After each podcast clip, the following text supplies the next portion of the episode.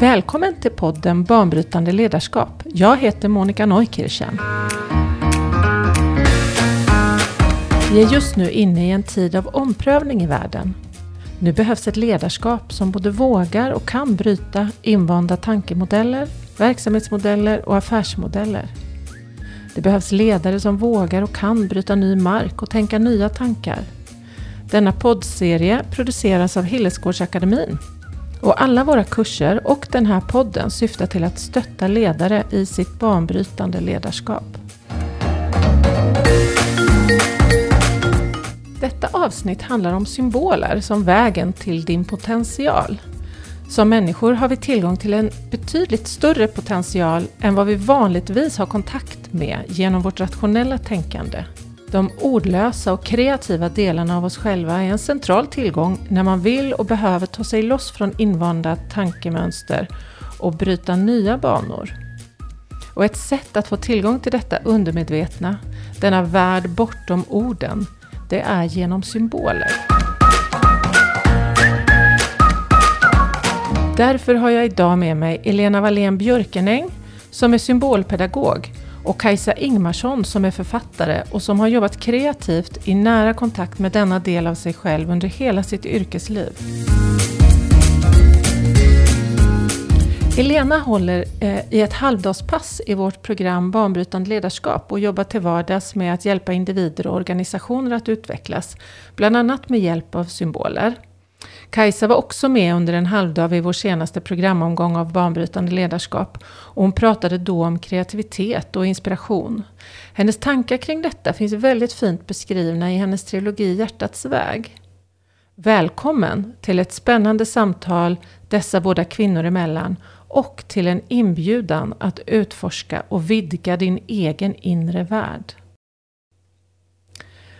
Elena, hur använder du symboler för att bli banbrytande eller hjälpa andra att bryta sin bana?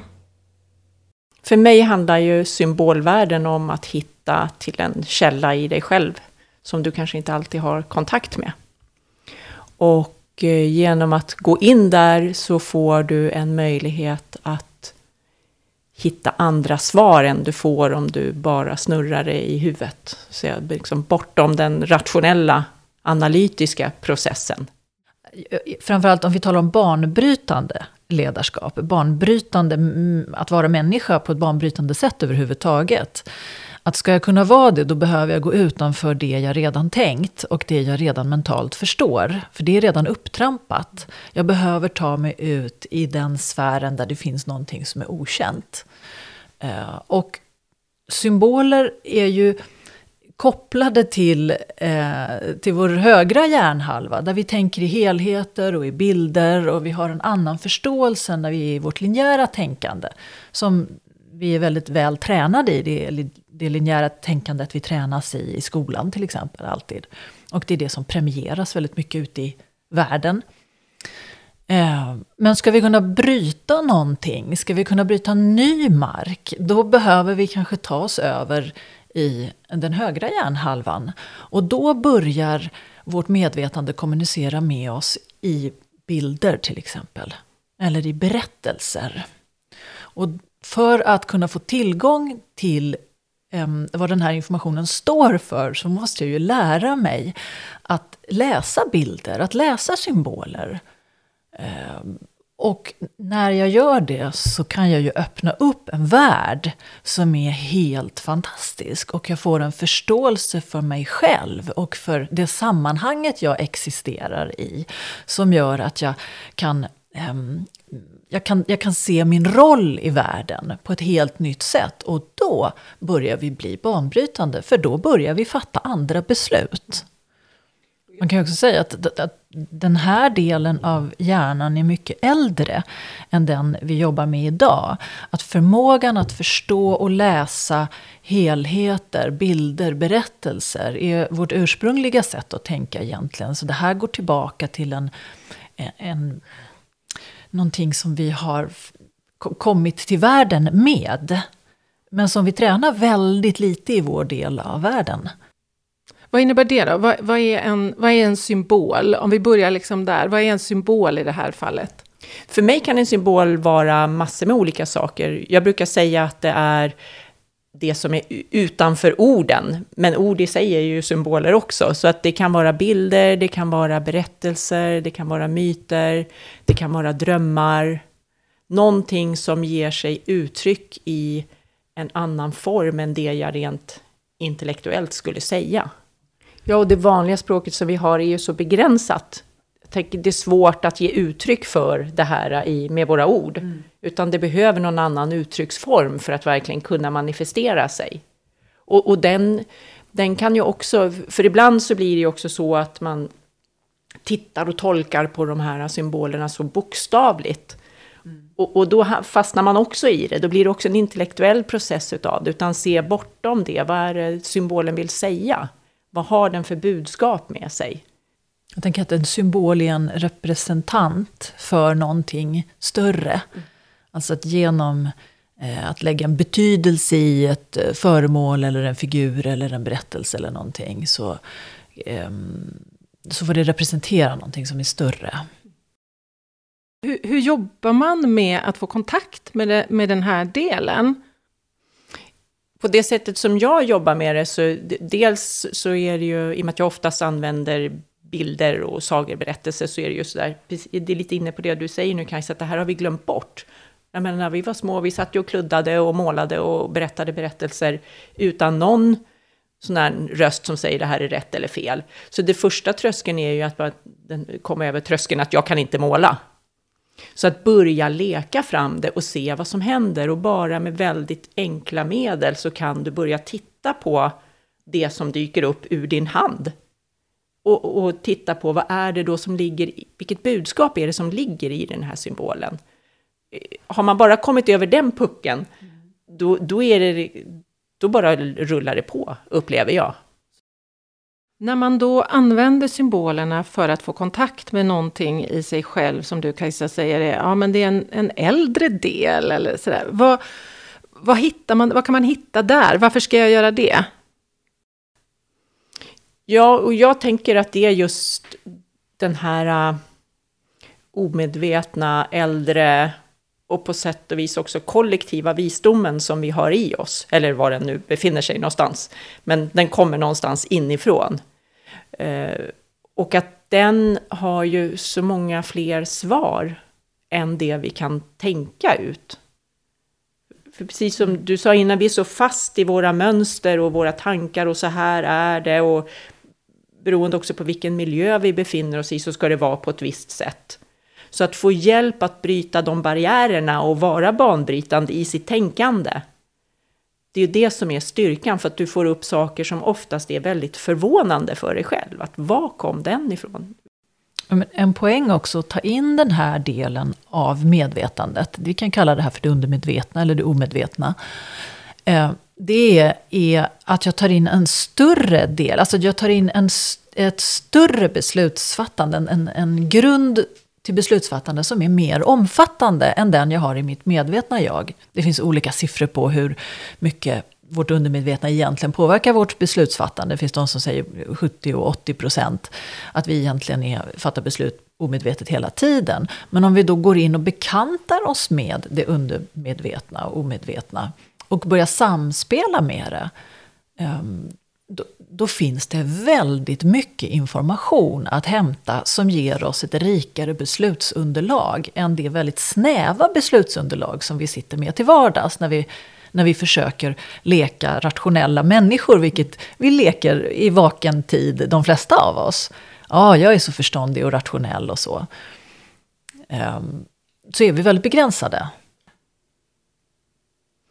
Och jag tänker, för det jag, jag är så inne, jag hänger med på vad du säger här, och jag tänker det jag ofta upplever när personerna får lära känna sina symboler och få syn på dem, det är att de blir ju, de blir större än mig själv. De för med sig något annat budskap som gör att om jag nu får svar på min fråga så blir det svaret mycket större än att nu ska jag och mitt ego göra det här. Mm. Det är som att prata med någon utanför sig själv. Ja, någon som är väldigt mycket visare än vad ja. jag är. Att jag får kontakt med den liksom, arketypiska världen som, som präglas av, av visdom, eh, av ett, ett, ett, väldigt stor kärlek eh, och av sanning. De tre eh, värdena kan jag, eh, kan jag koppla in mig på och låta mig guidas av. Men om vi då ser den här andra medvetna, rationella, förståndiga delen av oss, som vi också kan kalla för egot, den som styr och ställer i, i, i vardagen, den har en helt annan agenda än, än sanning, visdom och kärlek. Eh, vi, vi har helt annat, vi vill ha det bra, jag vill ha mer än grannen, jag, jag vill ha nytt, jag vill ha mer. Eh, men när vi börjar kommunicera med den här delen som har en större agenda än mitt lilla, smala, eh, då börjar vi ju också bli banbrytande människor i den bemärkelsen att vi faktiskt börjar bidra med de här egenskaperna i världen. Alltså jag kan bidra med visdom, inte bara med smartness. Och vad är då det där som adderas med symboler? Nu, nu, nu blir det lite esoteriskt när vi, när vi kommer in då på vad det är vi får tillgång till. Eh, och det här får man tro som man vill, men min bild är det, av det är att vi dels får tillgång till ett kollektivt undermedvetet, som, som du säger Lena. Alltså någonting som är gemensamt för hela mänskligheten. Det finns symboler som är gemensamma för oss. Ta cirkeln som en symbol till exempel. Um, så, så, dels har vi det här, eh, det kollektiva. Sen finns det också någonting som eh, vi kan kalla för det arketypiska, som ju då delvis är det kollektiva. Men där vi också går in i en värld som vi skulle kunna föreställa oss som en osynlig värld parallell med vår. Och det låter ju superspejsat. Eh, men om vi leker med den tanken, att det finns någon sorts formlös värld som kommunicerar i bilder med oss och som vi här i vår formvärld kan plocka upp i form av att jag till exempel går ut och så får jag syn på någonting. Jag får syn på en koltrast på gräsmattan. Och jag kanske ser koltrastar på gräsmattan varenda dag. Men nu plötsligt så är det någonting som gör att jag ser den här koltrasten. Någonting händer i mig när jag ser koltrasten. Eh, det är som att den plötsligt bär någonting, ett budskap till mig. Den väcker en förnimmelse i mig, en känsla i mig. Hur lär jag mig att tolka det där? Om koltrasten är en symbol eh, och en väg in till mitt undermedvetna. Hur vet jag när den är det och när det bara är en koltrast? Det, det är ju en förnimmelse vi börjar med. Alltså långt, långt, långt innan det här blir en tanke som vi kan förstå medvetet, intellektuellt, så är det ju en förnimmelse till att börja med. Jag tror att alla har varit med om um, musik som är en, en extremt direkt kanal in i oss. Eh, subtil musik. Jag själv har jobbat med, med meditationer länge och då jobbar jag med ord. Och jag kände till slut att jag liksom kom till en gräns när mina ord nådde inte hela vägen in. Även om jag gjorde dem som, som berättelser, nästan som poesi blev det. Men när jag adderade musik till det, en intuitiv musik till det, då var det som att plötsligt så nådde orden hela vägen in. Och musik, alltså det är ju också en sorts symboler. Men vad är musik? Vi kan säga att det är en frekvens, en vibration i luften eller någonting. Men hur kan den påverka mig känslomässigt? Precis som en bild. Det är konst överhuvudtaget. Konst överhuvudtaget. Jag. Poesi är ju ett symbolspråk.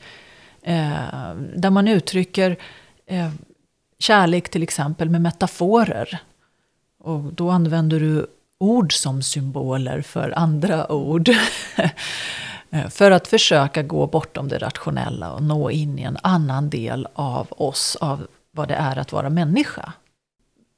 Det är ju spännande också, för, jag menar, för mig så ligger bilden närmast, men alla ser ju inte i bilder och det ligger inte alls nära dem. Och därför tänker jag som symbolpedagog då, att ha eh, ett smörgåsbord med olika symboliska uttrycksformer. Där är bild är en, sagor och berättelser är en, föremål är en, och kanske det är citat, kanske det är ord. Det kan vara färger, det kan vara kroppen, musik. Och sen hitta vilken av de här kanalerna är det du kan jacka in i. För det behöver ju inte vara samma för alla. Och det tänker jag är också lite häftigt att utforska det tillsammans med de jag jobbar med. Då.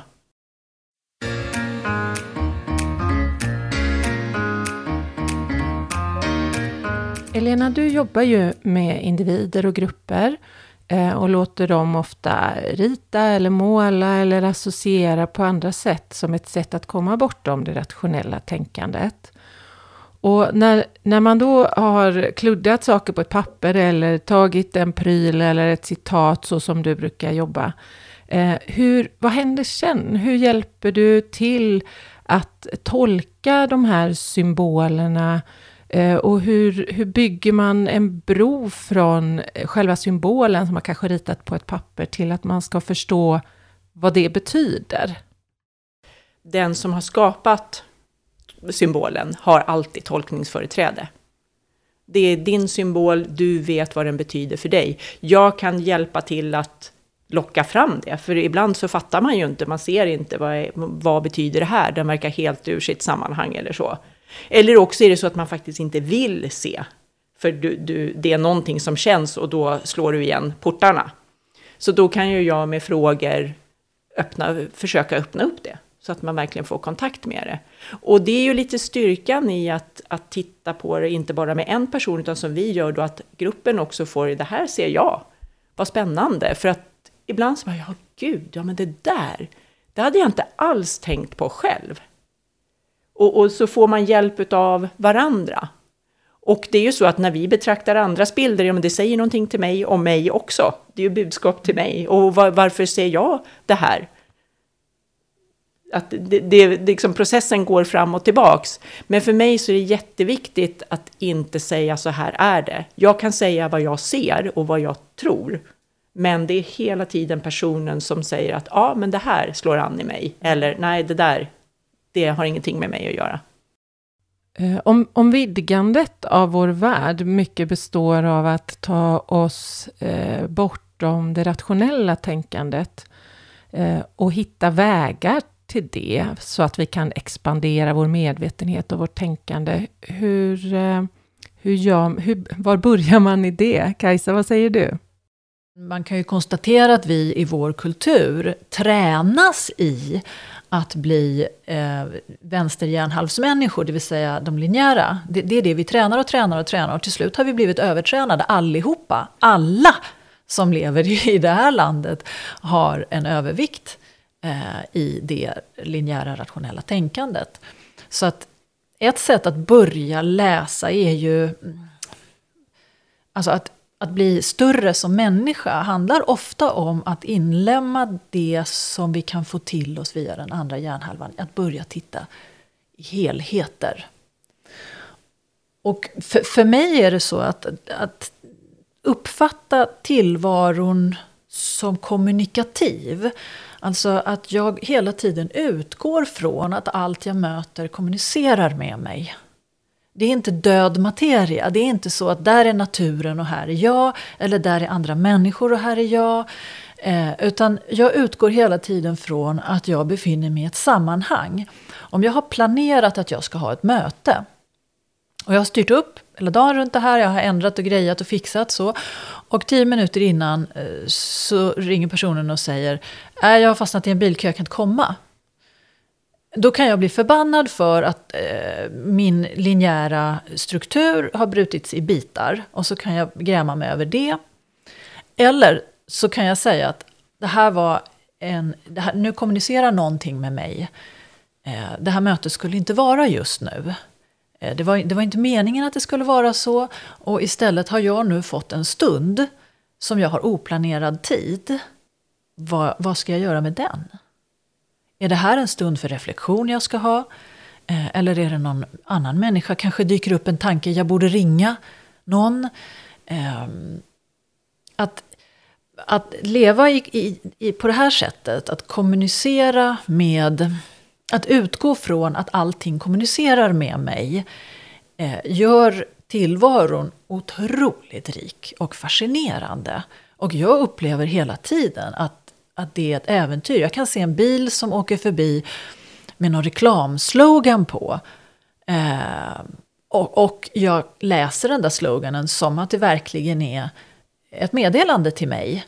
Inte så att jag går omkring hela tiden och läser tecken i allting, utan plötsligt så känner jag det bara. Och jag har, efter så pass lång träning som jag har i det här, så har jag lärt mig att känna igen det där lilla pling inne i mig, när någonting kommunicerar. Alltså när är koltrasten bara en koltrast? När är en cigarr bara en cigarr? Och när är den en någonting? Och det här är ett väldigt subtilt sätt att uppfatta livet och tillvaron. Eh, det kräver lite träning, men oj, oj, oj vad det finns att vinna av på det. Kan man ge sig in i den världsåskådaren, det, det, det sättet du beskriver Kajsa, att möta världen, för det är ju liksom ett fundamentalt annat sätt mm. än det här målstyrda, jag ska dit och så gör jag en handlingsplan och så. Eh, kan, man, kan man ta sig an det utan att tro eller utan att ha en bild av vad det, vem det är som kommunicerar eller vad? Ja, jag tänker då att utan nyfikenhet kommer du inte förbi det. Eh, vissa människor kommer aldrig komma förbi det här därför att man har inte den nyfikenheten. För många tror jag att det startar med en personligt omvälvande händelse av något slag. Att det här är en subjektiv erfarenhet. Jag kan, berätta, jag kan stå dygnet runt och, och försöka berätta om möjligheten att kommunicera på det här viset eller att uppfatta tillvaron som så här stor. Eh, det kommer inte att landa i dig om du inte har en egen subjektiv erfarenhet av det. Och plötsligt en dag så har du det. Någonting händer. Ett sammanträffande, en synkronicitet som Jung talar om till exempel. Det är ett sammanträffande som plötsligt för dig framstår som meningsfullt. Som någon annan, du hade kanske tidigare i livet sagt äsch det där var slump. Nu plötsligt så upplever du det som meningsfullt. Jag menar ett fånigt exempel men du letar efter en person att anställa på en viss position och du vet inte vem. Och så plötsligt så dyker en gammal klasskamrat upp på gatan och ni står och pratar och det visar sig att eh, han eller hon har exakt de kvalifikationerna. Alltså en helt slumpmässig händelse. Men för dig blev den meningsfull för den blev svaret på en fråga du hade. Det här var en väldigt enkel händelse och det där kan man rationalisera bort. Men när man har rationaliserat bort den här typen av händelser tillräckligt många gånger och kallat det för slump. Så kanske man börjar känna av någonting. Men finns det någonting? Kan det vara så att det finns ett guidesystem? Eh, som jag kan lära mig någonting av. Att det här inte är slumpmässiga händelser. För somliga människor blir det ju väldigt stora omvälvande händelser. Kanske i samband med, med, med dödsfall eller födslar eller olyckor eller eh, en stor konkurs eller någonting som gör att allting vänds på ända. Allting du har trott på och som du har tänkt är tillförlitligt och i din rationella värld så har det här varit liksom fullt förståeligt och så bara smälls allt på ända. Och i den förvirringen som uppstår kan också den här blicken födas. Att jag börjar se mig om på ett annat sätt. Men har du inte har en subjektiv upplevelse och har du inte nyfikenheten på det, då finns det ingenting jag kan säga som kan leda dig dit hän. Ja, jag, jag håller med. Jag, där, nyfikenheten måste finnas där. Liksom den här att vilja glänta på dörren ja. lite. Och sen tänker jag för min del, så är det inte så viktigt vad vi kallar det, det där, något, något annat. Och jag tror att ibland så blir det mer ett hinder. För att då blir det någon etikett som jag känner, men det där hör inte jag hemma i. Jag, och jag vill inte ens förknippa mig med det där. Så att liksom, jag tycker inte att det är viktigt att kalla det någonting annat än att det finns någonting. Och sen får man göra det till sitt. Och du, det, som du säger om ordet där, vad ska vi kalla det här? Det, det, blir så stort och det blir så svårt. Och det, antingen så blir det konstigt religiöst som vi, vi inte vill förknippas med. Eller så blir det woo-woo och konstigt new age hokus pokus som man inte heller vill förknippas med. Eh, för mig handlar det här om vår potential som människor. Detta är att jag har möjlighet att leva en större potential av eh, vad det är att vara människa. Och det är för mig det närmsta ordet jag kan, kan komma som är ganska neutralt. Att jag är redo att utforska min potential. Och det innebär att också närma mig mitt undermedvetna och den kommunikationen. Att lära mig någonting om hur den delen av mig kommunicerar. Jag kan faktiskt ge ett exempel på en sån här upplevelse. Men det var faktiskt när jag hade precis startat mitt egna företag så fick jag hur det kom till mig vet jag inte. I något flöde på några sociala medier eller på någon föreläsning eller någonting så var det ett citat som jag fastnade för. Drömmar är bara mål som har fått lite bubbel i sig. Och så tänkte jag, det där, det ska jag använda. Eh, för jag kände då så här att det är så mycket snack, liksom. Det är så mycket snack. Jag jobbar ju med liksom att hjälpa eh, Eh, ledningsgrupper ta fram en vision och då blir det, det blir ord uppradande liksom. Så tänkte jag, det behövs lite bubbel i det där, det behövs lite pirr, det behövs lite spritt liksom sådär. Eh, så då la jag det på minnet och så gick jag och så tänkte jag, ja nu är, har jag ett eget företag och det fanns mycket rädslor kopplat till det. Eh, hur ska, jag, hur ska jag klara mig ekonomiskt? Vilka, ska jag, vilka är mina kollegor? Jag vill inte bli ensam, jag vill fortsätta utvecklas. Så tänkte jag så här, ja men så är det ju för mig också. Jag behöver behålla, jag behöver behålla den där den här känslan jag har nu av att allt är möjligt och den här passionen och så. Och så går jag och tänker på det där. Eh, och det är vinter och jag tittar ner på snön. Då ligger det en rosa post-it-lapp där det står bubblet. ja. Mm. Och jag, blev, jag bara står, jag blir helt... Ja, bubblet. Jag måste ju värna mitt eget bubbel. Och så tänkte jag på den där, den här citatet. Och den där lappen, den har hängt på min, mitt kylskåp jättelänge. Jag har ju kvar den där lappen. Och det, antagligen, den rationella förklaringen är ju så här. Eh, någon av mina grannar här omkring har skrivit en lapp. Glöm inte att köpa bubbel till festen eller någonting. Och så har någon tagit med sig den och tappat den lappen. Men precis när jag fick den och att den ligger, en rosa post-it-lapp på den här vita snön, var för mig bara Just det, jag måste värna det här. Hur ska jag värna det? Det är den frågan jag behöver. Så här, hur, ska jag, hur ska jag kunna behålla det? Vilket ledde till att jag startade ett nätverk med personer som jag ville omge mig med. Som betydde jättemycket under lång tid och fortfarande gör. Liksom. Och det är så fint med de här berättelserna som du, som du säger. Det här är ju en, är ju en synkronicitet som Jung skulle ha kallat det. Uh, därför att vi har alla de berättelserna. Uh, och ibland när man startar och berättar om sådana här saker så kommer någon annan mm. på. Och så kan du starta en och så märker man att nej, men alla har vi erfarenheter av uh, meningsfulla sammanträffanden. Och Finns det någon poäng i att förklara varför? Kan vi bara konstatera att någonting kommunicerade med mig här. Den här lappen som någon har tappat någon gång och som har lagt sig här, färgen på den, att mina ögon ser den. Det här är en pusselbit i, ett, i en bild som är väldigt stor. Där man ser så många led som gör att den här andra människan ska tappa den här lappen exakt där du ska gå, precis under den här, när du har de här tankarna. Ja, det är ju både svindlande och lite så här...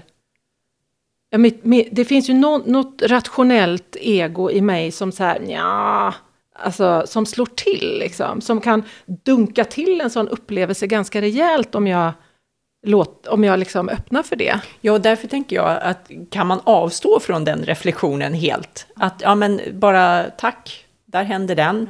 Bryr mig inte om varför den hände, eller jag behöver inte ens förklara liksom runt den. Och jag tänker också en nyckel som du sa, vad du gjorde med det här, att du skapade dig ett nätverk där du kunde få fortsätta att bubbla. Och jag tror att det, det kan också vara, när jag får de här upplevelserna och jag känner mig himla konstig, och, och vem sjutton ska jag berätta det här för? För ofta så kan det ju vara så att det är personer som inte har det sammanhanget. Att verkligen hitta några allierade. Och sen behöver man inte sitta och grotta in i och vad beror det på eller någonting, men bara att få vara i det spacet. Och du säger också någonting jätteviktigt där när du säger tack. För att om vi pratar om hur, hur kan jag uppmuntra den här sortens kommunikation i mitt liv. Om det nu är så att jag vill ha mer av det här, hur sjutton gör jag då? Finns det någon källa jag kan koppla upp mig på? Och då är ett av de finaste och mest effektiva sätten, som jag upplever i alla fall, det är att jag bekräftar inåt i mig själv när jag är med om någonting sånt här, bara med wow, tack. Det behöver inte ens vara, har jag inte någon människa omkring mig som du säger, det är fantastiskt om man har människor omkring sig som man kan dela sådana här upplevelser med. Men har jag inte det så kan jag alltid inåt bara så här, le lite för mig själv. Kanske utbrista i ett litet wow och mm. så tack. Eh, för mig, eh, min erfarenhet är att det ökar intensiteten mm. i kommande upplevelser eh, tiofalt. För varje gång jag bekräftar att det finns ett sammanhang som kommunicerar med mig, ett osynligt sammanhang, så är det som att viljan att, att möta mig blir så mycket större. Det finns ett, ett vackert eh, sufiskt ordspråk som är when, when you walk towards God, God comes running towards you.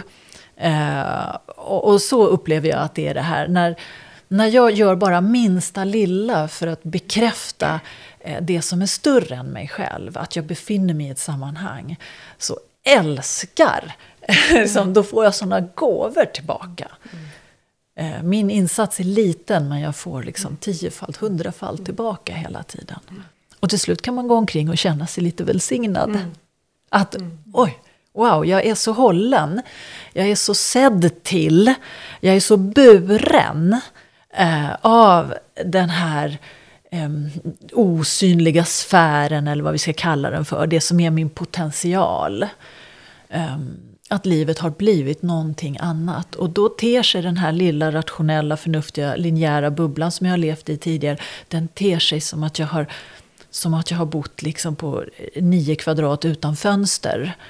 Medan jag nu liksom har ett, eh, en vacker gård ute på en blommande äng. Jag tänker så här också, att det, det, är ju inte... Det låter så lätt å ena sidan.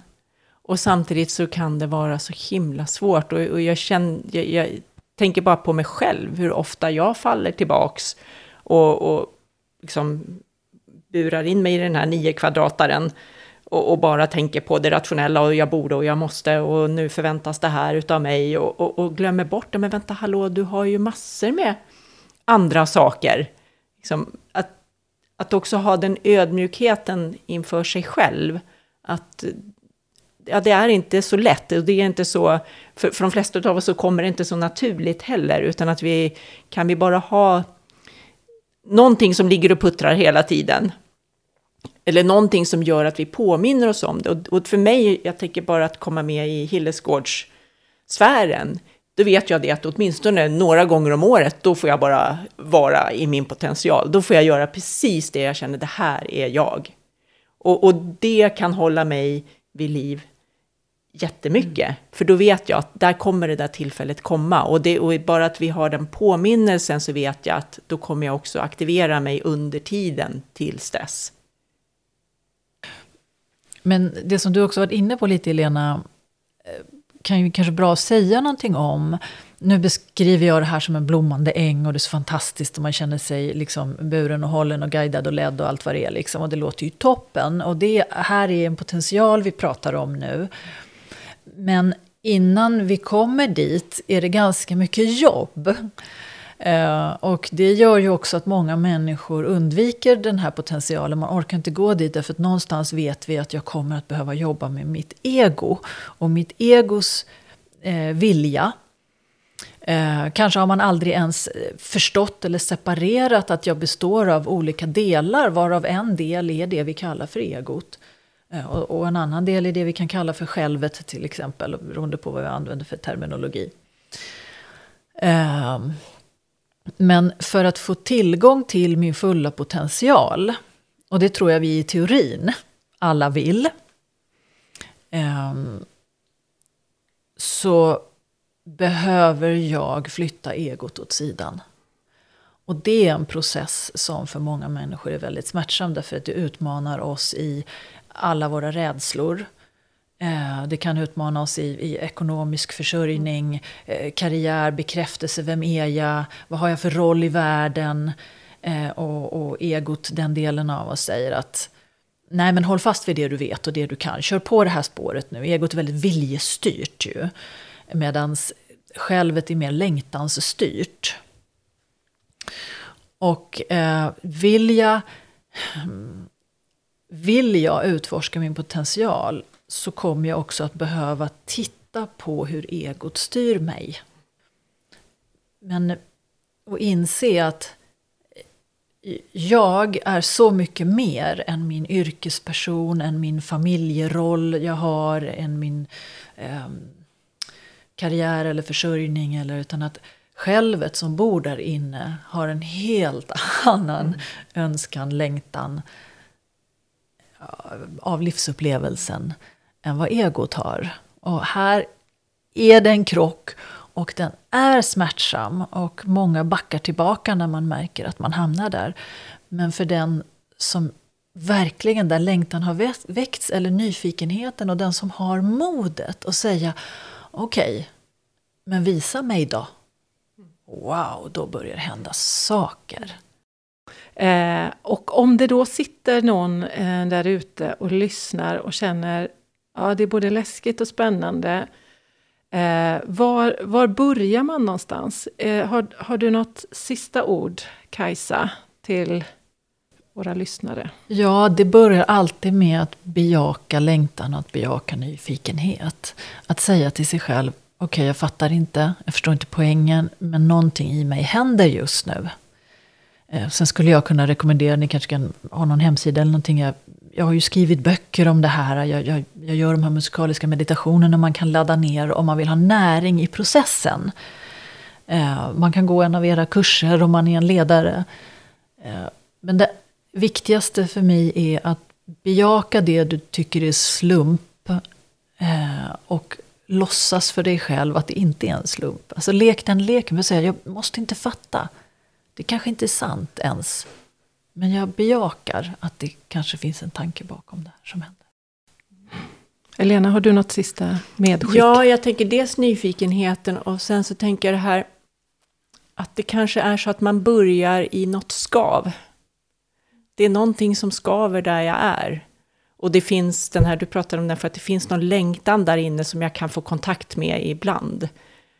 Och, och som nästan liksom tar andan ur dig när du bara lyfter på det locket lite. Och, och kan man våga göra det i små portioner och, och, utforska, det finns ju massor med sätt som man kan utforska det vidare på, men jag tror det, det, liksom, det är ett första steg hos dig själv som behöver öppnas upp först. För att vilja ta det steget. Ja. When you walk towards God, God comes running towards you. Mm. Fantastiskt att få ha haft det här samtalet med er. Tack. Mm. Tack.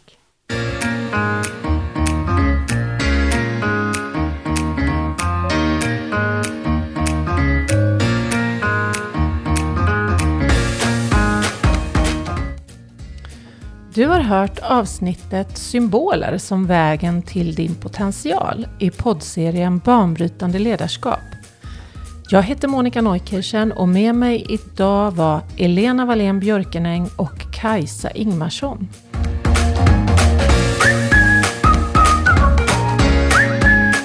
Vill du veta mer om Hillesgårdsakademin och ledarskapsprogrammet Banbrytande ledarskap så hittar du information på www.hillesgardsakademin.se